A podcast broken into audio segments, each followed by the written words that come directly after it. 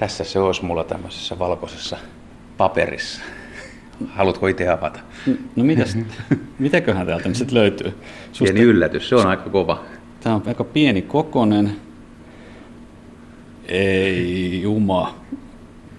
Eikö se ole yllättävää? No huhhuh. Kuningaskalaste. Mistä sä tämmöisen oot löytänyt? Kaveri soitti ja sanoi, että tuossa Ruoholahden kanaalissa ne oli lentänyt ikkunaa päin, oli löytynyt ikkunan alta aamulla, eli tuore kaveri ja ikävä tapaus. No on kyllä ikävä, mutta on kyllä todella kaunis lintu. Ihan mielettömän näköinen.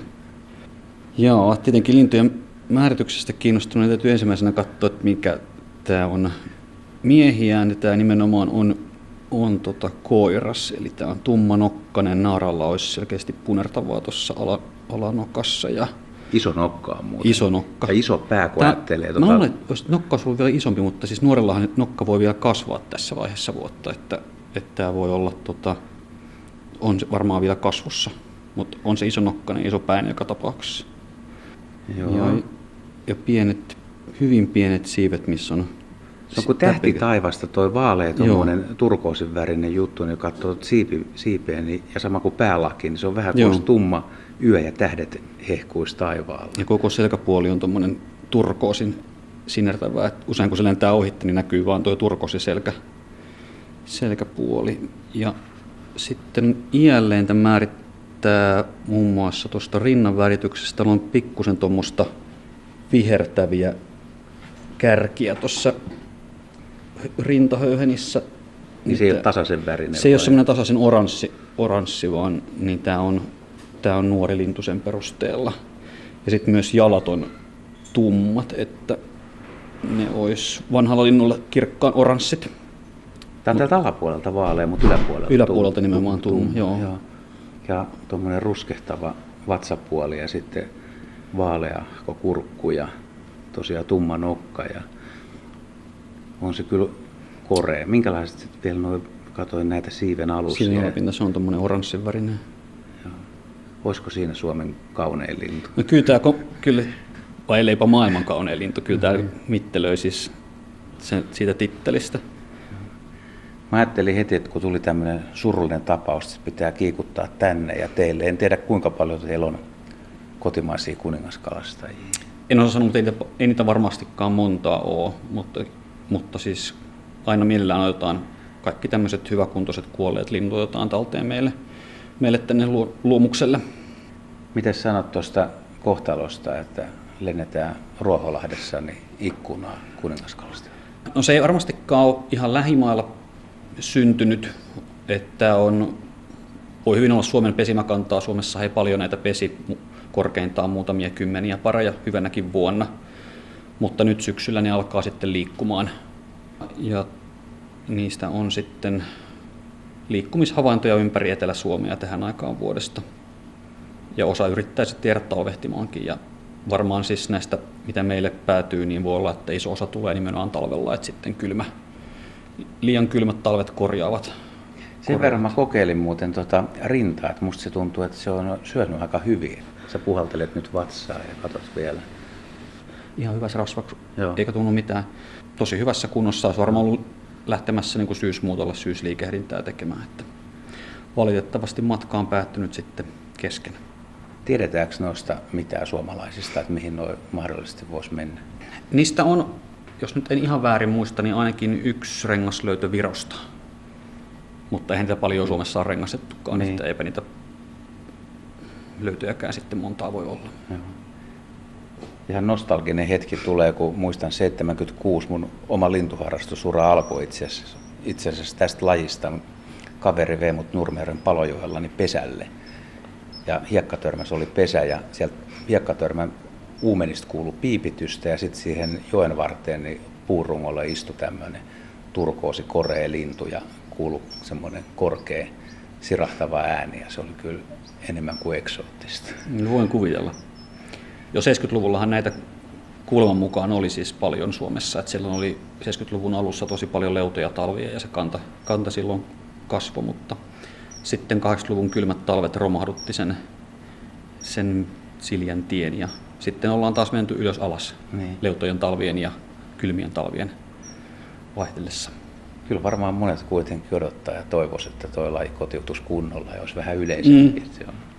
Eihän se etelässäkään missään kovin runsas ole, mutta tietenkin on se runsaampi kuin meillä täällä.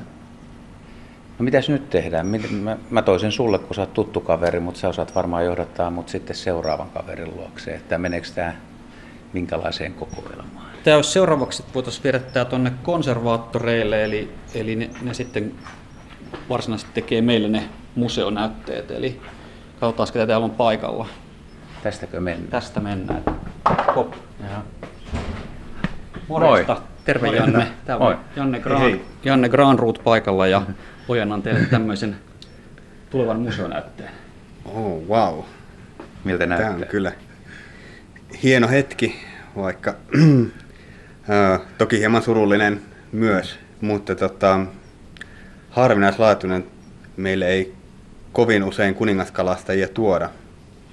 Muuten kyllä tuohon museon kassalle harva se päivä valistuneet ulkonaliikkujat tuo löytämiään kuolleita lintuja, mutta tämä taitaa olla 7. nyt 2000-luvun aikana meille tuotu kuningaskalastaja, että tämä on nyt, ei läheskään joka vuosi näitä tuoda. Eli kannatti tuoda. Mitä sä nyt aiot tehdä tuolla, että mitä hommaa tästä etenee? Ehdottomasti. No ihan ensimmäiseksi tämä menee pakastimeen.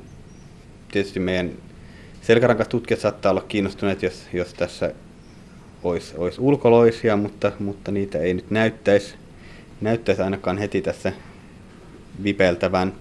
Huomenna sitten tämä luetteloidaan tuonne osaksi museon kokoelmia, eli se saa oman yksilöllisen tunnisteen, tämmöisen tulonumeron, ja siinä tallennetaan kaikki se, mitä tästä yksilöstä tiedetään, mistä se on löytynyt, milloin, kuka sen on löytynyt, ja nämä taustatiedot on tietenkin olennaisen tärkeitä sen tieteellisen arvon kannalta.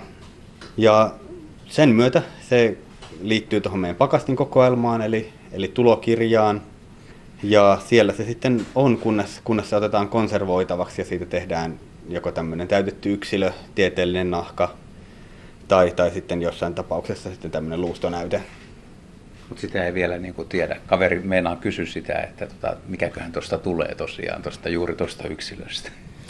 No tämähän on niin erinomaisessa kunnossa, että mikäänhän ei estäisi tästä tekemästä vaikka näyttelyyn täytettyä yksilöä, jos sellaiselle olisi tarve tai sitten tieteellistä nahkanäytettä, mutta toki jos löytää tämmöisenkin yksilön, joka on jo hieman pilaantunut, niin se saattaa olla hyvinkin kiinnostava, koska niistäkin voidaan saada sekä niin kuin kudos- ja DNA-näyte ja sitten tosiaan luusto tieteellisiin kokoelmiin tai näytteille.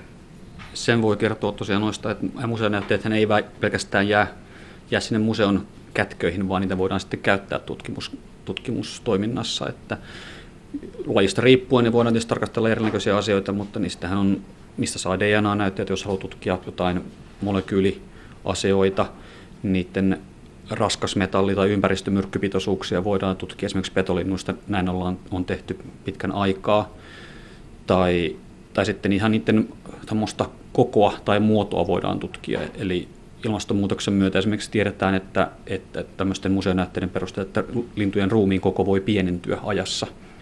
Eli ne ikään kuin linnut kutistuvat. Ja tätä voidaan tietysti tutkia sitten, kun se on pitkältä ajalta lintunäytteitä. Kuinka monta lintulajia muuten sulle suurin piirtein on tullut työuran aikana? Osaatko yhtään sanoa? Tuo on kyllä vaikea kysymys. En ole pitänyt tämmöistä tukkimiehen kirjanpitoa, ikävä kyllä. Yksilöissä puhutaan toki niin kuin vähintäänkin sadoista jo, mitä on niin kuin mun käsien kautta kulkenut. Mitä tänne muuten yleisesti tuodaan? Onko jotain tiettyjä? Näkeekö jostain, niin kuin, et syksyllä jotain lintuja kuolee ikkuna? Tuodaanko tilhiä pihlajanmarjan vuosina tai tällaisia? Joo, kyllä meidän tuolla tulokirjassa näkyy nämä tämmöiset pihlajanmarjavuodet tilhien runsautena. Yleisesti ottaen toki suurikokoiset linnut ehkä löydetään helpommin ja sitten tämmöiset niin kuin karismaattiset lajit niin kuin ehkä ehkä kynnys tuoda ne museolle on pienempi, mutta toki rohkaistaan kaikkia tuomaan meille sitten niin kuin, ja jättämään niin kuin meidän harkintaan, että mitä niille sitten tehdään, että kaikki noin lähtökohtaisesti on kiinnostavia kyllä. Mun täytyy varmaan nyt jättää tälle hellät jäähyväiset, ja kun kerran rehellinen mies, niin sanoi, että hetken miettii, että olisiko toi ollut kuitenkin sitten mahdollisesti omassakin kirjahyllyssä ollut kiva, mutta se on kiellettyä ja nyt se menee oikeaan tarkoitukseen. Juuri näin. No eiköhän ruveta kirjaan tietoja sitten ylös, mä annan ne löytötiedot tuosta sulle. Tehdään näin.